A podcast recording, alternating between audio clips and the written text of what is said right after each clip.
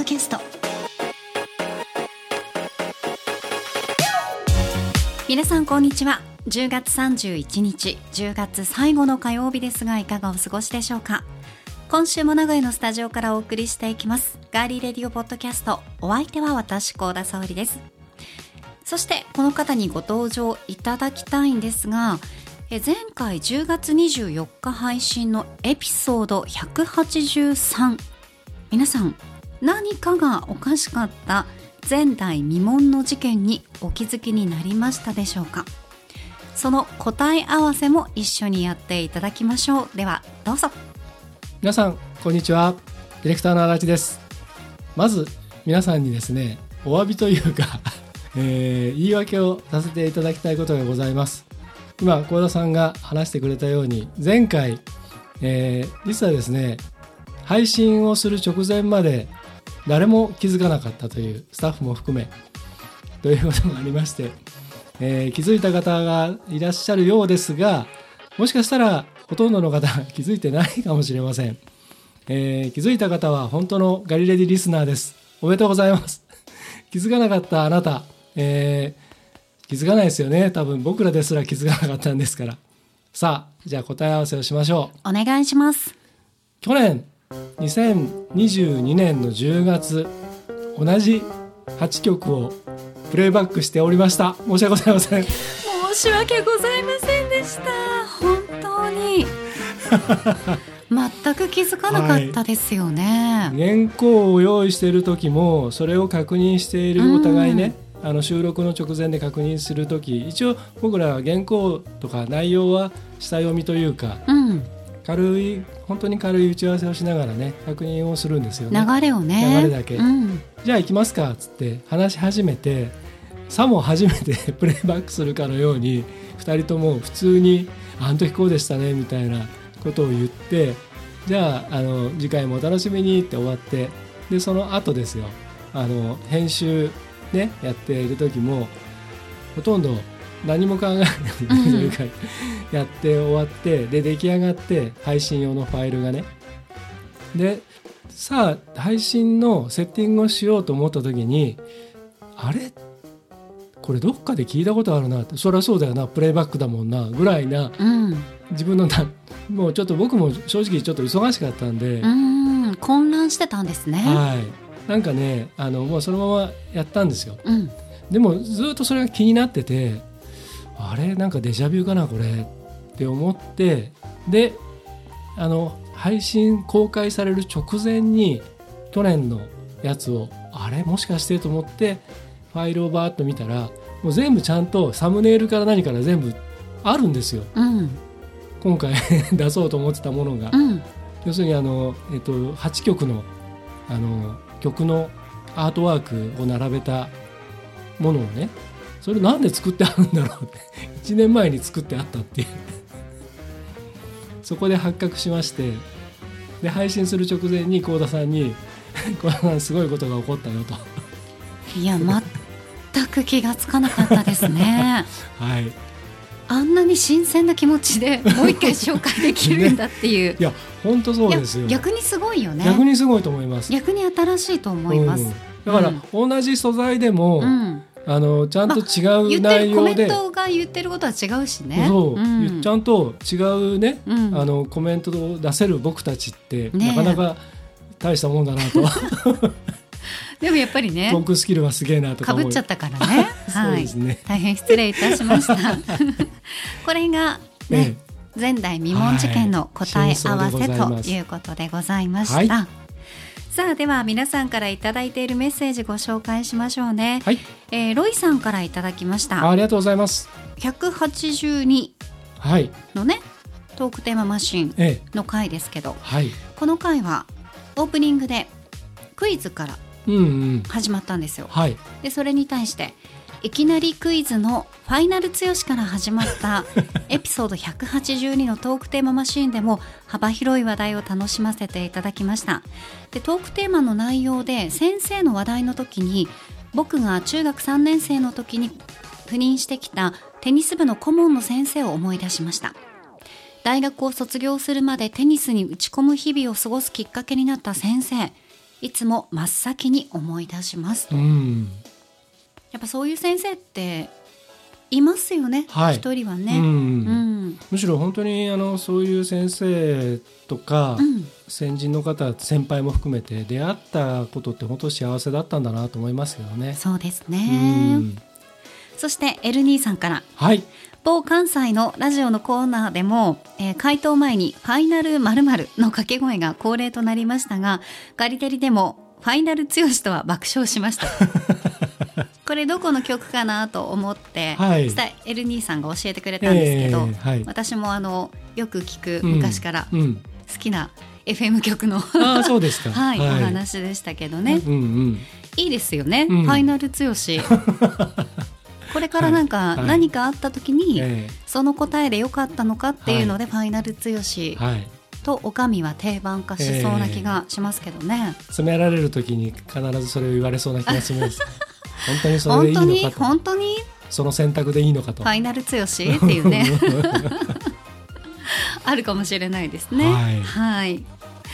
さあ番組へのメッセージは今聞いてくださっていますガーリーレディオポッドキャストのページにメッセージフォームがありますのでそちらから送っていただくかガリレディの公式 X ねぜひフォローしていただいてコメントメンションダイレクトメッセージリポストで番組に参加してくださいハッシュタグはひらがなでガリレディガリレディです。皆さんからのメッセージお待ちしています。それでは今週も最後までお付き合いよろしくお願いします。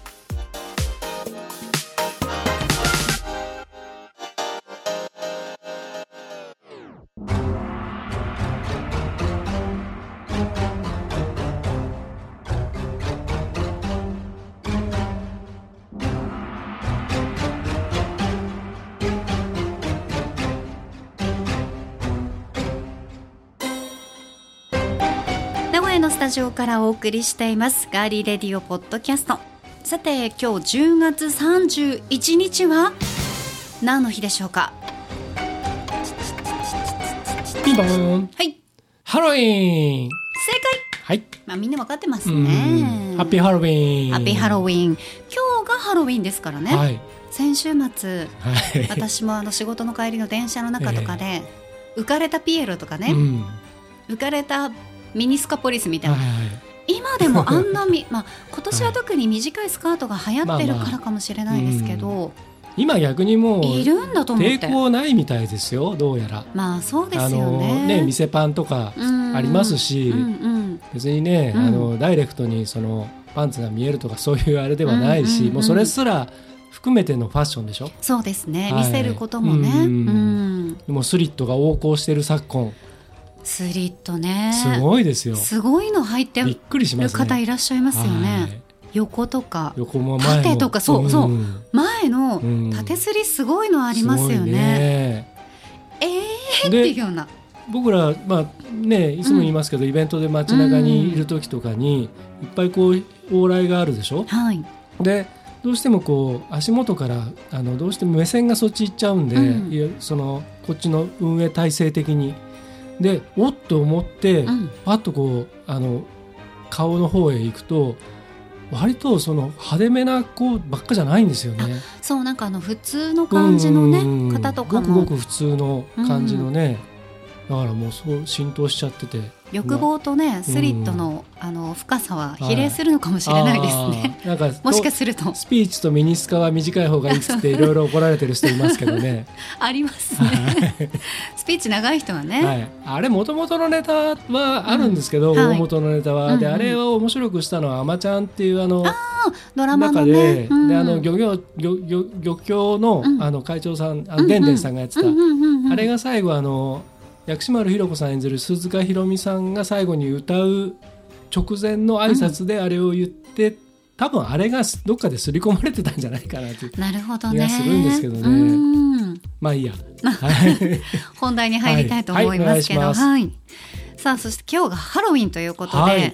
まあコスプレを楽しむ日うんっていうね認識程度で皆さん実際どのようなものなのか分かっていないという方が多いそうです。はい。はい、そこで今日のガリレリはハロウィンの由来や仮装をする意味などハロウィンの基本的な知識についてご紹介したいと思います。はい。お願いします。題して教えて沙織先生。ハロウィン編です。じゃあ足立剛くん、はい。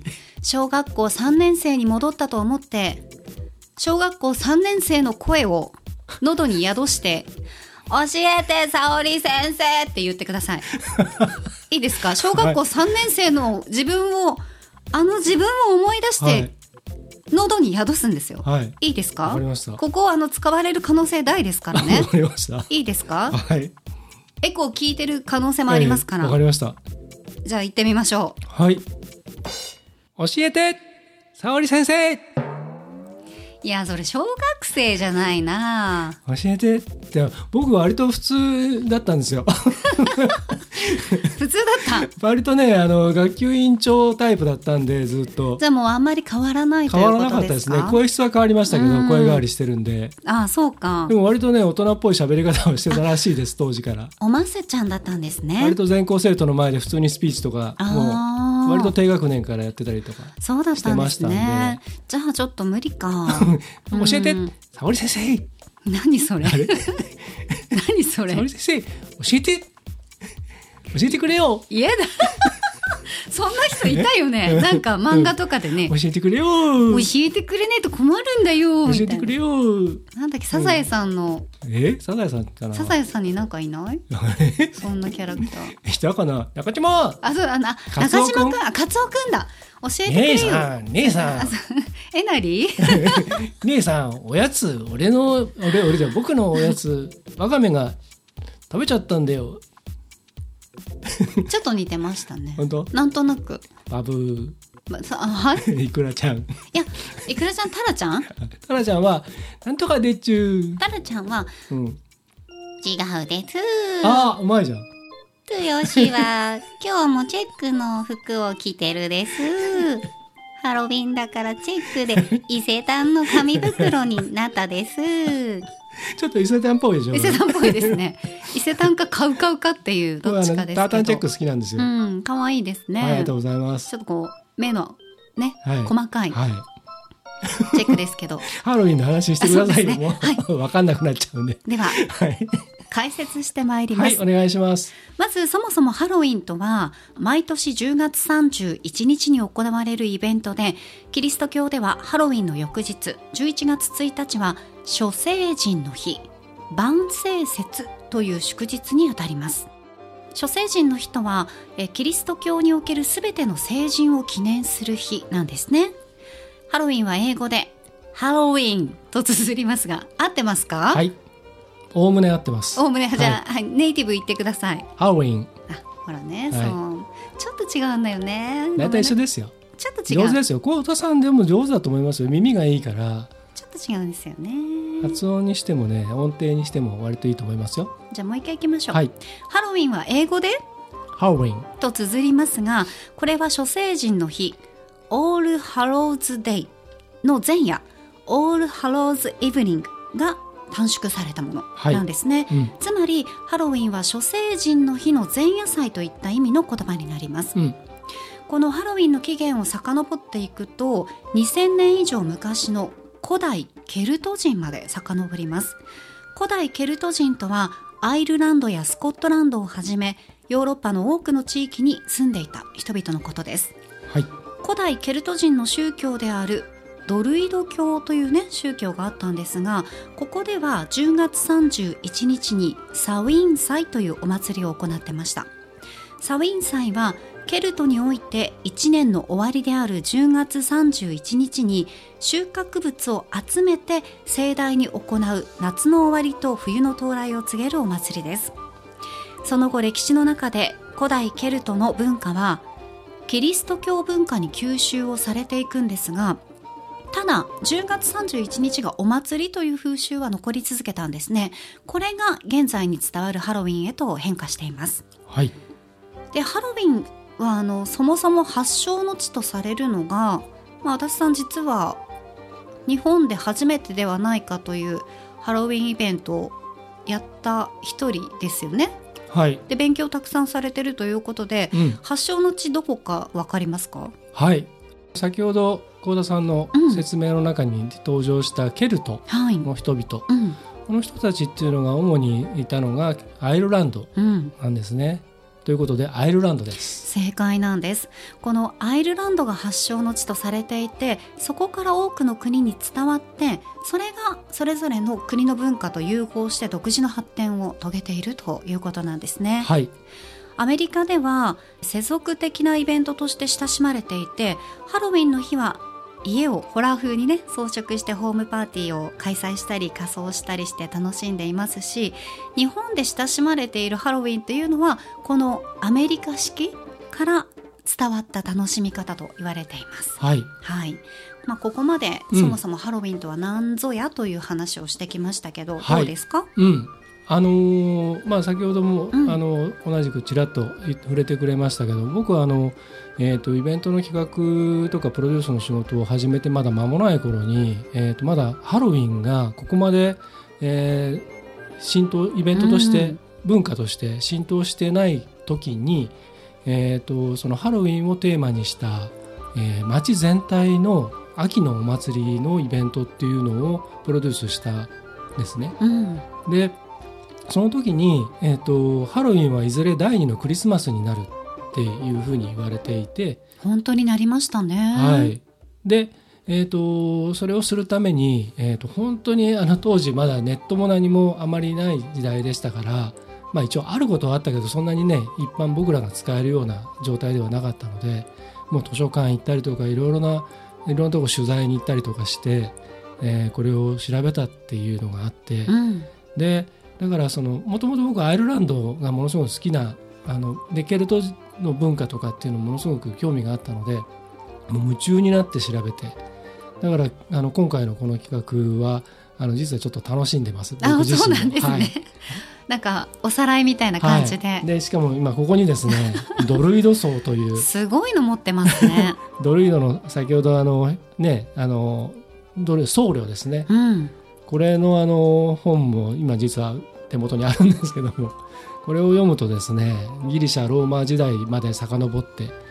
でなんとこのドルイド層について文献に記述記述をした最初の人っていうのが、はい。カエサルシーザーなんですよ。そうなんですね。そういうところまで遡っていくというですね。なんかそうするとやっぱつながっていくんですよ。はい、でささらにケルトの人たちっていうのはいろいろ、うんまああのこう迫害されたりとかいろいろ追われてあのいろんな諸国に散らばっていくんですけうんど東はアジアに近いところまでも来ているしあ南はそうなんだ。そうなんですよ。ギリシャとかスペインとかあっちの方までも逃げ延びていったりとかしていったっていう歴史があったり実に面白いんでね、うん。ちょっと話がそれますが、でも、うんハロウィンを説明とか研究していくと実はそこまでどんどん遡っていくっていうね非常に面白いです。うんすごいですね、だから仮想イベントじゃないんです、まあでも、は次のテーマなんですえけど、え日本ではまあ、はい。アメリカ式のね、うん。ハロウィンが広まったっていう話、うんさっき最後にしましたけど、はい。ハロウィンで仮装するのがなぜかっていうテーマ、うんはい。次行きたいと思いおます。願いします。矢田さんもいろいろね今お話ししてくれましたがハロウィンの起源である古代ケルトでは日本のお盆と同様に10月31日は死後の世界へとの扉が開いてご先祖様の霊が家族に会いに現世へ戻ってくる日と考えられてきました。はい。しかしですよご先祖様だけではなく悪霊だったり悪さをする精霊なども一緒に現世に来てしまい子供をさらったり人の魂を取ったりするとも言われてきたんですねそこで現世を生きる人々は仮面をかぶったりお化粧をしたり魔除けの焚き火を焚いたりして悪さをする悪霊や精霊を驚かせて追い払ったとされています。うん。この風習が元になってハロウィンの日に仮装する文化というのが生まれたんですね。うん。また仮装する目的は悪霊の仲間だよと思わせて災いから身を守るためという説もあるそうです。はい、うん、日本ではやっぱりハロウィンイコール仮装の日っていうねイメージ。そうですね。だからその、まあ、僕も一番最初にさっき話したあのハロウィンイベントの時に、うん。一応これがベースにあったので、えー、とお化けのうん、仮装っていうのがあのまあみんなしてたのはお化けの仮装だったんですよね。で、えー、とモンスターだからフランケンシュタインだったりドラキュラだったり、はい。ミイラ男だったり、うん。あとあのメデューサだったりとかっていわゆる西洋のあ妖怪、うん。ねのキャラクターいろいろいるじゃないですか。いらっ。しゃいますね。いらっしゃいますもおかしいです狼男とかね。うん。でだからそそういうのが多かったんですだからあのさっき言ったみたいにそのミニスカポリスみたいなのとか、ん。セクシーコスプレとか、うん。あの看護婦さんとか、うん。そういうのはいなくて、みんな子供も大人もみんなお化けの仮装をしてたんですよ最初の頃は。そうだったんですね、はまあやっぱりそれからどんどんどんどんいろいろと進化してきて、うん。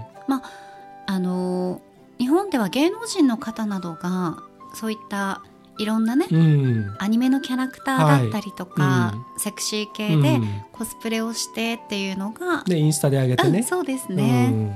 あれがやっぱり流行るきっかけになったかもしれないですね。すよね。うん。はねえちなみにはい。日本で最初にハロウィンを取り扱ったのは1970年代の原宿にあったキディランド原宿店だと言われていますはい。その後も1990年代から2000年代にかけて他の会社もハロウィンに着目するなど本当に多方面からハロウィンが広がっていきましたうん。例えば東京ディズニーリゾートでは1990年代の末からハロウィンイベントを行ってますが現在も秋の恒例イベントとして行われていますはい。USJ もねうん。そうですね。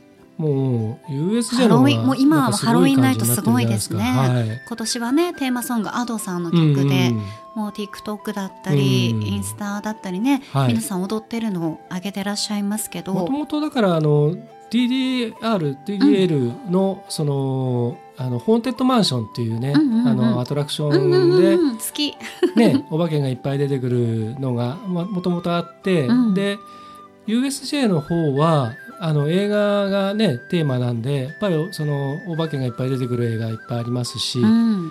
だからあのでこれがねちょっと話挟みますけどえっとアメリカの USJ とユニバーサル・スタジオとかあのディズニーリゾートとかの、えっと、そういうテーマパークに出てくるその妖怪たちってやっぱりアメリカ人に人気の映画のキャラクターがたたくさん出てくるんですうよ。んでアメリカで大ヒットしてるけど日本ではあんまりそうでもなかったっていう映画のヒーローやそういうヴィランがいっぱい出てくるんですよね。うんだから日本には逆にそれは出てこないんですよ。ああだから知られてないから。そういうことか、うん。じゃあそのそれそれもその国々で違うってことですね、そうですね。うん。だから怖がる対象が違うっていうか面白がる対象が違うっていうかね。そっか。じゃああんまりゾンビとか怖くなかったりするそうだかのかならアメリカ人たちはゾンビでしょ？うん。でそれがあのは流行って日本に来て今ゾンビみんなゾンビになってきてる。うん。だから USJ なんかは今どっちかっていうとゾンビモチーフですよね。ね。だからそのいわゆるモンスターとかってうんちょっと違う風になっていて、日本がだから逆に今そっちにちょっと寄せてきてるっていう感じですね。はまあ本当に SNS でね、うん。映えるために皆さんがコスプレをする、うん。イコールハロウィンっていうイメージありましたけどはい。もともとはこういう理由でうん、仮装するっていうのが始まったっていうのがうん。ね分かりましたね。そうですね、はい。だからあのあれですよね。今あの割と女の子たちなんか、うん。あのまあす今年流行ってるかどうかわかんないけどちょっと前だといわゆるあの、えー、とミニスカポリス的なコスプレをして顔に傷のメイクをし、あーそう特殊メイクみたいなのをして、うんいわゆるなんかゾンビのセクシー系みたいな、うんうんうん。ゾンビナースみたいなのがあいたりとか。割とそういうのがね一時期なんか SNS 開くとそんなんばっかだったなっていう、そうですね。私もそのハロウィンの時期はむちゃくちゃね、コスプレしたりとかの時期はありましたけどね。うん。メイドさんだったり、はいはいぬいぐるみ着たりとかね。小田さんはでもそのあれですか？そのぬいぐるみってどんなぬいぐるみだったんですか？いやほん普通にももこもこした 全体隠れるようなね、えーメイドさんとかぐらいだと足とか出てましたけど、はい。ええ。うん、その時は割外に出かけて行ったりしました？あまず仕事ですね。あまあまあまあ、はい。そうですけどね。はい。はい。すべて仕事ですね。さすがに、まあ、さすがに私さプライベートでね。ん、そう、付き合い長いと思うんで、うん。私がプライベートでコスプレすると思います、まあ、絶対ないですよね。ですよね。はい。うん。正気かっていう感じになるじゃないですか。むしろ心配になりますね。そうですよね。お疲れ様ですって普通にコスプレしてきたらね。そうですね。今日ももう本当に今日も普通に来ましたからね。はいそうですよ。はい。さあ皆さんはね いえいえ皆さんは今年はどんなコスプレ、ね週末楽しまれたでしょうかそして今日ね楽しむという方もいらっしゃるかもしれませんねはい。さあではここで一曲お送りしますアメリカのインディーポップロックバンドザ・フラワーズでハロウィーン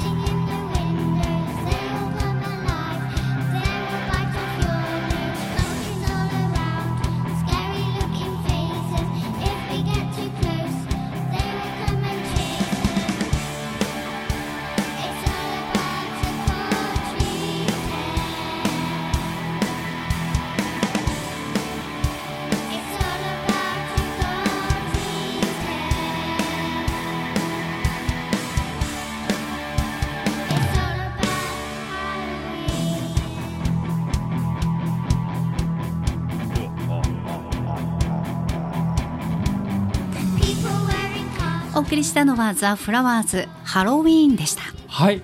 聞いていただいてお分かりのように、子供たちが可愛いですね。可愛く歌ってます。うん。イントロだけ聞くとね、なんか思いが来たなって。そうそうそうそう。最初聞かせた時、幸田さん世紀末ですかって 言ってましたけど。もうすごい世紀末来たと思ってはい。世紀末っぽいの来ましたねって。いう、ね。ということで、えーこれはあのインディーバンドなんであんまり詳しいあの、えーバイオグラフィーとかはないんですけれども、うんまあハロウィンということで楽しんでいただければと思います。はい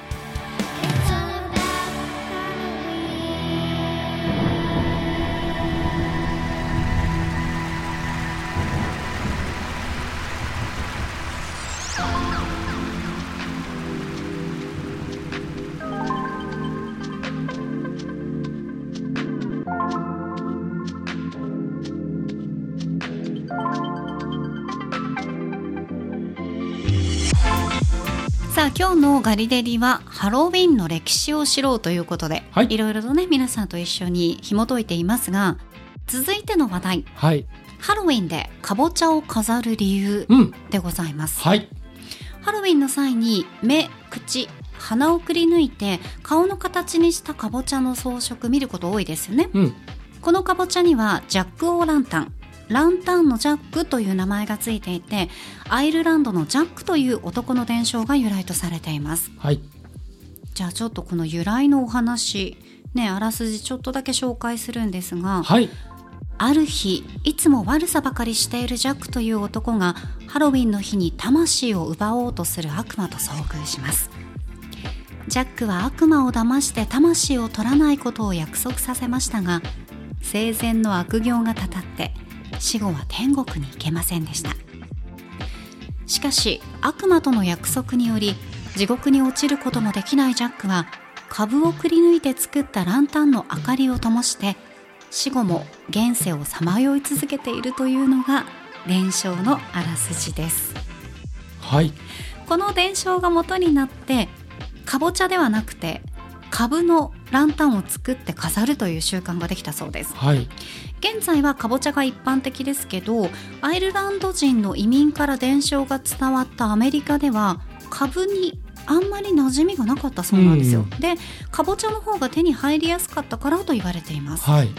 またスコットランドなど一部の地域では現在も株の中身をくり抜いたものでランタンを作ってるそうです。うん。はいいかがですか？あのーこの季節いろんな各地でうん。JA さんとか、はい。あと農業試験場だったりとか、そういうところあと,、えー、と農業が盛んな地方自治体とかのお祭りで、えー、とちょうどこのハロウィンがこう全国に日本国内に広がっていった頃からあの大きなねお化けかぼちゃみたいなものの、むちゃくちゃ大きいのありますよね、はい、重さ当てコ、うん。クイズっていうのがコンテスト。うんうんうん大体どこもねやっていて。でで土土日2日間のお祭りだったりするとこうテントの中にね、うん。それが飾ってあってこれ何キロでしょうとかつってうんうんうん。投票して、で一番近かった人もしくはズバリ当てた人にこれ差し上げますみたいなイベントが全国どこ行ってもやってますけど最近はどうかちょっとわかんないですけど多分今もやってるとは思うんですけどね。でも今年はあったんじゃないですかね。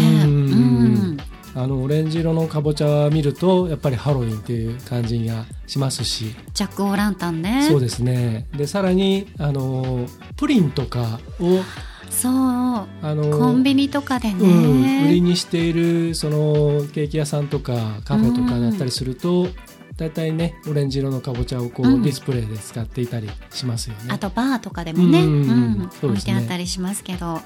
あの足立の剛さんははい。このね、はい。ジャック・オー・ランタン、はいはい。かぼちゃのくりにくり抜きの、はい。あの装飾品をねえガールズにもらったことがあるということで。えはい。収録前にねごそごそごそごそ探してあれどこ行ったっかな？もらったんだけどな。まあいいか捨てちゃったかな？とかずっとね 永遠とそう永遠と独り言言ってましたけど。ねいつ、どんな方にもらったんですか？なんか、うん。ななんかっていうか、うん。もう数年前ですけどね、はい。あのーまあそのハロウィンが近い時に、うん。まあ来たんですよ。はいはい。自宅にね。自宅ではなくて、うん。ちょっと離れたところに住んでる方だったので、はい。現場に？現場じゃない。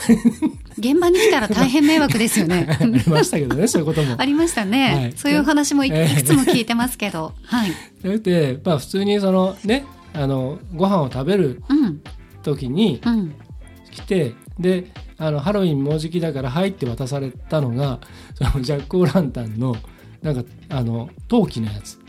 のちょっとこう置くやつ、ちっちゃいやつなんですけどね、うんうんでそれを渡されてうん「はいどうぞ」っつって。う、ん。で その時は「あありがとね」っつってでもそのままもうちらっと見てしまっちゃいましたけど、うん。これどうすればいいんだろうとかまあその日とかそのハロウィンの時期しか飾れないですもんね。そうなんですよ、ん。多分これだからマーキングじゃねえかなと思う。あなるほどね。はい。あるかもしれないですね、うん。部屋になんか置いていくとかね、行った時に置いてなかったら、あれ？どうどうしたの？あれ？ってうん。いう感じに詰められそうな、そうですね。そういう詰め型の女性だったということが分かったところで まあそれも込みで今日ははい。ハロウィンについてたくさん改めて学ぶことができましたね。はい。大丈夫ですか？大丈夫です。体痒くなってますねなんか。なんか。ね首元書かれてましたけど、はい。拒否反応がねちょっと出てきたのかもしれないですが、ジャック・オー・ランタンといえば、映画「ナイトメア・ビフォー・クリスマス」間違いないですね、はいティム・バートン監督の。そのイメージがもう強烈にありますね私は。だからかぼちゃっていうよりあのうん。骸骨のね、そうなんですよ、うん。うん。もうもう何百回何百回って言うと大げさですけど、うん。もう何十回見たかわかんない。DVD も買っちゃいましたもんね。うんうん「ナイトメア・ビフォー・クリスマス」は本当名作ですね、うんうん。はい。ねえ。さあ、はい。今日はハロウィンについて学んでまいりましたが、はい。最後は足立剛さんがうんねちゃんとオチを持ってきてくれて終わったということになりますね。そうですかね。うん、でもあのそのまあ冒頭前半で小田さんが説明してくれたハロウィンの起源について説明してくれたように、はい、そのオールハローズでその万世説のところのあのに遡っていくわけなんですけどだからそのいわゆるその日本でいうところのそのお盆とそのお正月とそうなんですよね。大晦日と全部がこうね、混ざったようなさらにそこにちょっとクリスマス的要素も混ざったりしているような、なんかすごくあの実はものすごく奥行きがあるイベントなんですよね。ねえ。うん。そうなのでそういったものもこうちょっと加味しながら皆さんもねうん。今日コスプレを楽しむ方もいらっしゃるとは思いますけど、はい、まあ歴史を学んだ後に、うんそういった仮装や飾り付けをして食べ物を用意してってするとまた違った角度からうん。ハロウィンが楽しめると思いますので、はい。はい、ぜひ今年のハロウィンはねこちらを聞いてから、うん、はい、楽しんでいただきたいと思います。トリックはトリート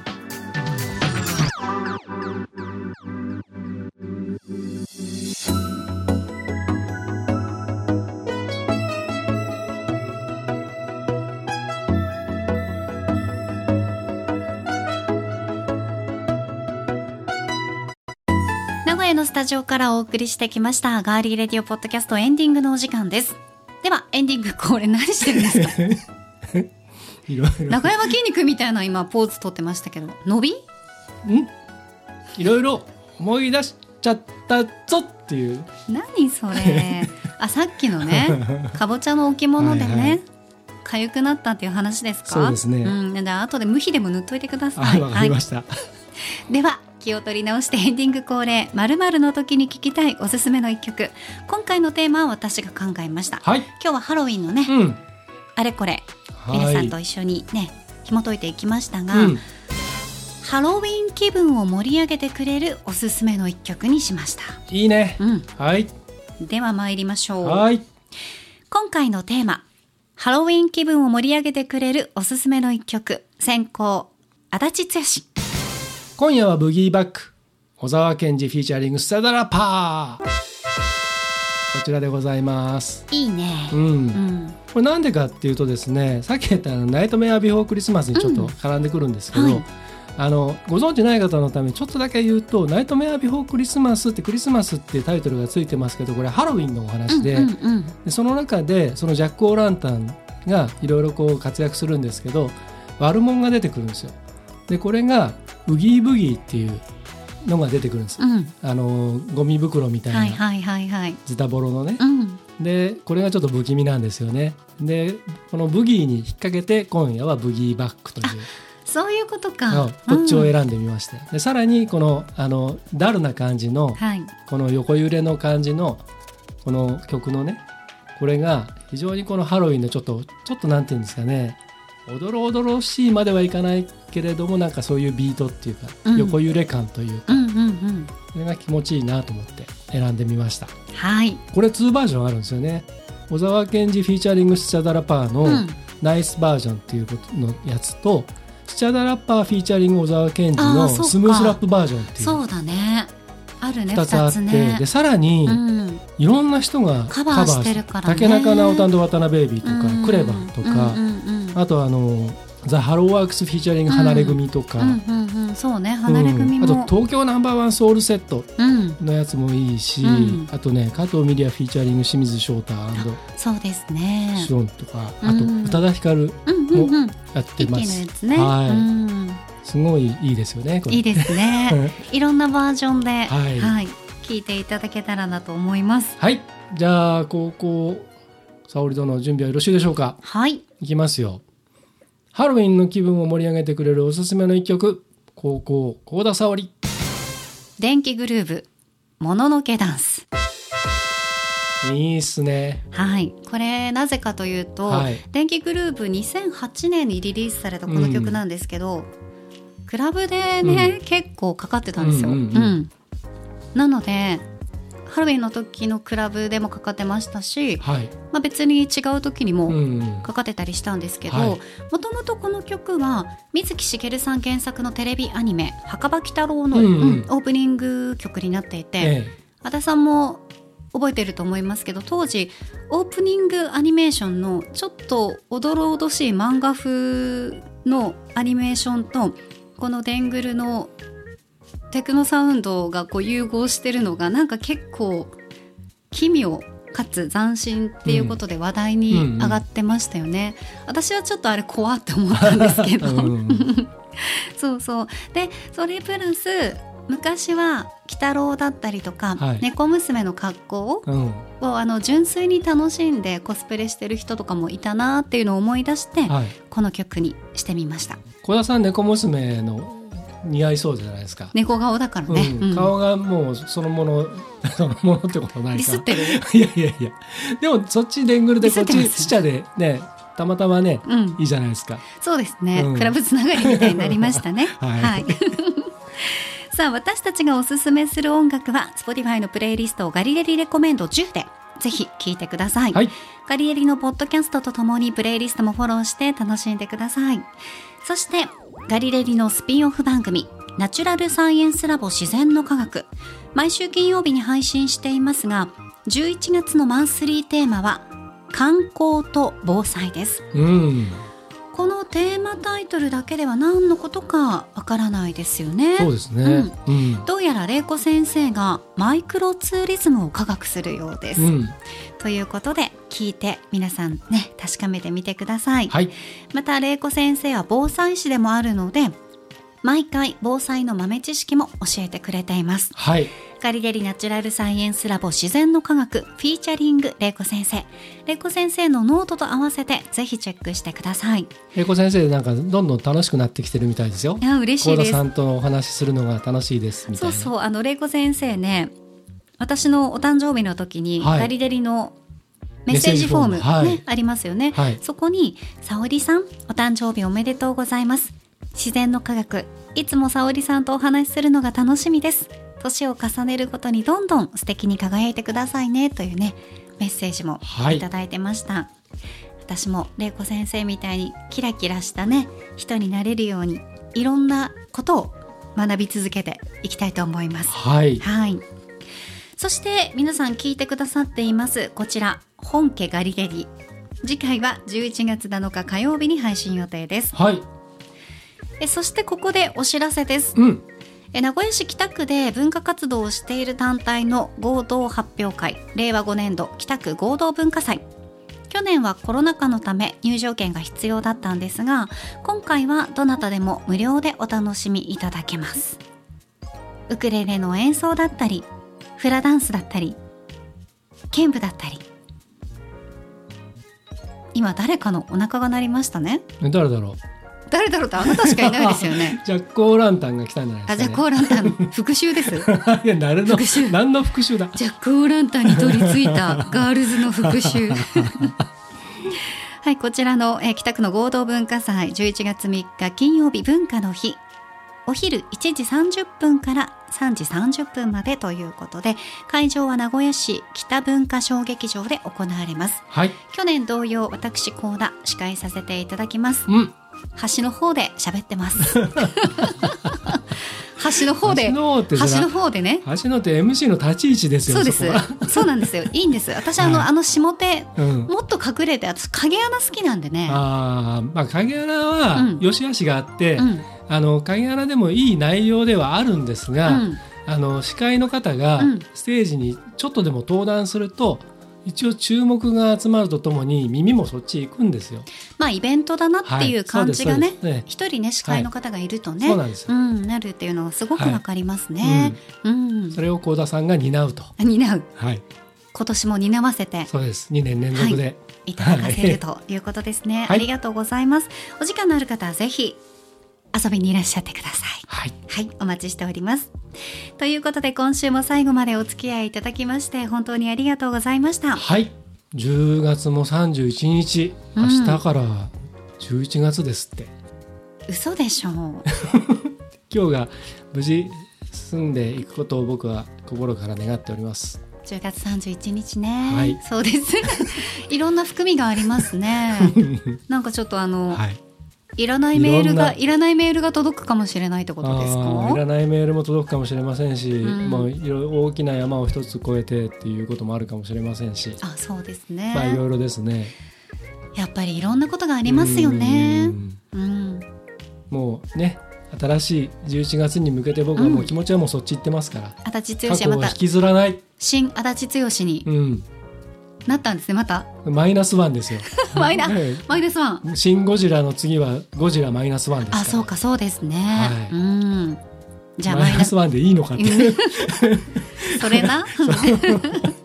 そういうのもありますけど、、はい。ろんなことがあった足立剛さんと一緒にお送りいたしました、ありがとうございます。ここまでのお相手ガーリーレディオポッドキャスト。ディレクターの足立でした。なんかちょっと変だったな。もう一回行こうかな、うん。そんないろいろあった足立剛さんと私幸田沙織でお送りしてきたのはガーリーレディオポッドキャストでございました。全部言っちゃった。そうです。私がもう紹介させていただきまわした、かりました。いろいろありましたしね、お腹も鳴ってましたし。そうですね。ん。今日は伊勢丹風ですし、はい。うん、まあ来月からはい。マイナスワンで頑張るということで よろしくお願いいたします。それでは皆さん来月も。た高く飛ぶためには一回低くならなきゃあいけないってそうそうそう。そう。ミスターチルドレンも言ってますよそうやって。そうです。はい。飛ぶ時はね。飛ぶ時は、うん。だから一回マイナスにまでグッとそう。いってボーンと。助走をつける時は一回こうバーって下がってポーンって飛ぶだから10わけです月からね。31日の今日はマイナスワンで明日からボーンといきますよ。ボーンとね。はい。はい。また 新たな足立剛を楽しみにしております。はいディレクターの足立でした私幸田沙織でした。では改めて来月もお楽しみに。